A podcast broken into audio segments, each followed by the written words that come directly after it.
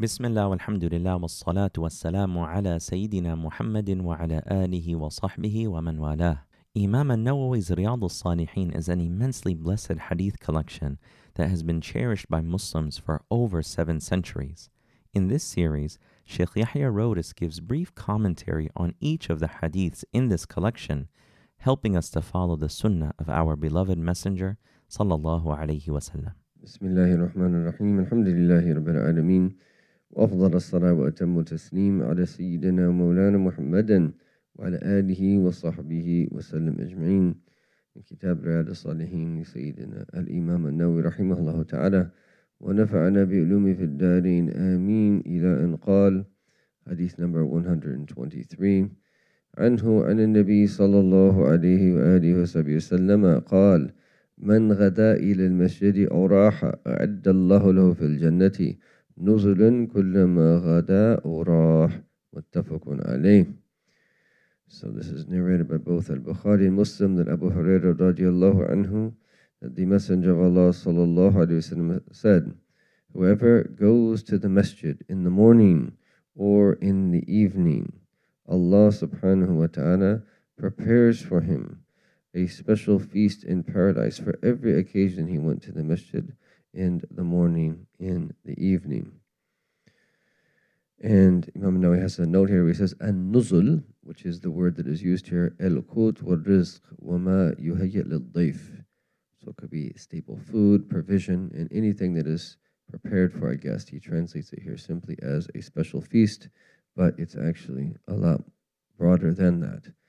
So this is a brief hadith of our Prophet but oftentimes you have just a few words, but then there is very, very deep meaning behind it.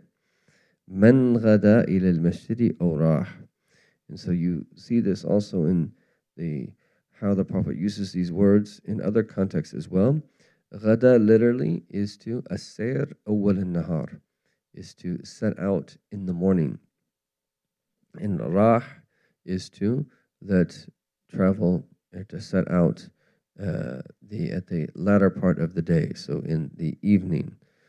And um, this is where you uh, have the other hadith that غدوة أو روحة في سبيل الله خير من الدنيا وما فيها is that one instance of going out for the sake of Allah in the morning or going out for the sake of Allah in the evening is better than this world and everything that is in it. And it is from here that you get the name for the after Asr or the evening class called the Roha. And this is an instance of going out fi sabilillah for the sake of Allah Ta'ala in order to learn. ومن يخرج من بيته وهو يطلب علم فهو في سبيل الله حتى يرجع.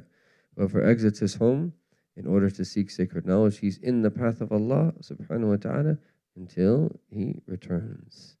And were a student of knowledge to die along the way, they will be one of those who receive the reward of being a martyr. So, man ghada ila al-masjidi awrah. And this is also encouraging us, of course, to come to the masjid, come to the place of prayer in the morning and in the evening. What is the great reward? أَعَدَّ اللَّهُ لَهُ فِي الْجَنَّةِ نُزُلًا Allah subhanahu wa ta'ala will prepare for him in paradise nuzulan. And other words is that the hospitality in paradise comes directly from Allah subhanahu wa ta'ala, as Allah ta'ala says in the Quran, Nuzulan min ghafurin rahim. This is nuzul. What? Imagine the most generous of hosts when you come to his house and everything that he prepares for you, how he treats you, all of the hospitality and everything that is that you experience, the comfort and the food and everything else, and then the tea and the sweets after, and everything else that one experiences when you come to the house of a generous host. And we know hosts are different. All of that compared, what is all of that compared?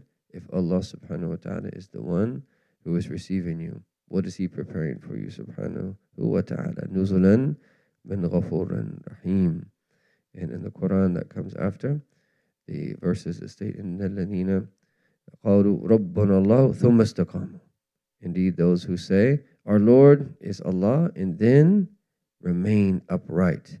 تتنزل عليهم الملائكة. The angels will descend upon them. ألا تخافوا ولا تحزنوا. Do not fear nor grieve. وأبشروا بالجنة التي كنتم توعدون. And take glad tidings of paradise that you have been promised. نحن أولياؤكم في الحياة الدنيا وفي الآخرة. We are your أولياء. We are your protectors in this world and in the hereafter. نحن أولياؤكم في الحياة الدنيا وفي الآخرة. ولكم فيها ما تشتهي أنفسكم ولكم فيها ما تدعون. You will have in it, i.e. in paradise, everything that it is that you desire and everything that it is that you ask for. Nuzulan min ghafur rahim. This is nuzul. This is what Allah Ta'ala has prepared, and that this is He is the forgiving and the merciful subhanahu wa ta'ala. So no matter how generous your host is, there's always going to be limits to his hospitality, to what he provides you. And as we will learn this weekend, it's not from good etiquette, even with your brothers, to have takalluf, to expect them to do too much for you or to ask for something unless that you're really, really close to them and you know that that's what they want. And that's the one exception. Other than that, there's limits to what you're going to receive, even from the most generous of hosts. But look at the hospitality from our Lord subhanahu wa ta'ala. Ma tashti. Everything that it is that your souls desires and everything it is that you ask for. Subhanahu wa ta'ala. And look how easy this is. Man How hard is it to go out in the morning to the masjid? To come in the evening to pray at the masjid or the place of prayer. And then every time you do that, So that every time that someone goes out in the morning and goes out in the evening to be in the masjid, Allah subhanahu wa ta'ala prepares for him this special feast and all of this hospitality that they will receive, inshallah ta'ala, when they transition into the next world. And then hadith number 124 anhu, and this is again on the authority of Abu Huraira. So we see in this chapter only two narrators have been mentioned so far Abu Dhar and Abu Huraira. and annahum with their suhbah of Rasulullah sallallahu alaihi wasallam. What a blessing to have spent as much time as they did with the Messenger, to have heard what they have heard, and then to convey it. So he narrates that qala Rasulullah sallallahu alaihi wasallam that the Messenger of Allah said, "Ya nisa al Muslimat, O Muslim women, لا تحقرن جارة لجارتها ولو فرسنا شاء. And so in this hadith that the Prophet ﷺ is especially addressing the female Muslims. Ya Nisa and Muslimat. So he's addressing them directly. That, O Muslim women, لا تحقرن جارة لجارتها. So a jara is a neighbor. And our Prophet is again setting the foundations for a healthy society and what we need, what principles need to be in place for a healthy community. So we have this word tahqiranna. And tahqiranna is, again, to regard something as insignificant, to belittle something. So, la tahqiranna jaratun, let no neighbor that deemed to be insignificant anything that they receive from their neighbor. لا تحقين جارة لجارتها ولو فرسنا شاه Firsina Shah is translated here as a sheep's trotter. So no neighbor shall regard anything as insignificant for another neighbor, even if it be a sheep's trotter. So this is encouraging us to do good for each other, even if they be small things. And our Prophet is warning us this is not something we should do. The neighbor sends some food you went, what is this? Right? This isn't going to feed two of our family members. We have seven people in this house. What are they sending? This is not the type of attitude that we should have. The smallest little thing that a neighbor does for one another, we're encouraged to do. And if we could do more, that's good. But the Prophet ﷺ that is setting this principle in order to have healthy relations with neighbors, you have to have rectified your soul. You have to be able to control your nafs. You have to be able to not act upon thoughts from shaitan and thoughts that stem from the ego. And we should never belittle anything that our neighbors do for us, while we try to also do as much as we can for them. So this applies to that the females that the Prophet is addressing directly, but also applies to the males and everyone in the Ummah. We should never that deem insignificant any good that anyone has done for us, especially a neighbor. This is especially important, while we should also try to do whatever it is that we can to that serve our neighbors and to take care of them. And then all of the, the meanings of neighbors also apply. So, brothers living together in a dorm, sisters living together in a dorm, and anyone that lives in the proximity of anyone else, is that our relationships there, especially while that we're learning sacred knowledge, is important to determine whether or not we're going to be a successful student of knowledge or not.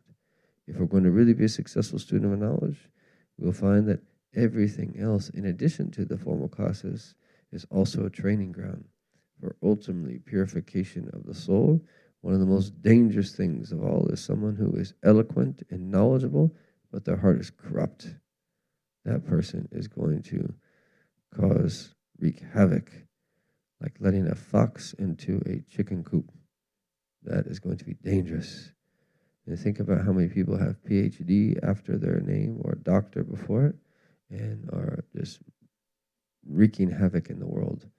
And because of the state of the heart, and that, as we say in English, being too smart for their own good, may Allah Ta'ala bless us with adab and manners and bless us with proper comportment and be the way that we should be before our Lord subhanahu wa ta'ala.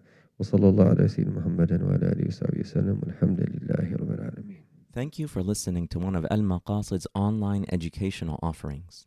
Our mission at Al Maqasid is to cultivate holistic learning environments rooted in knowledge, devotion, and service by providing full time, part time, online, and community programs. For more information, please visit our website at almaqasid.org and connect with our other online content at almaqasid.org backslash connect.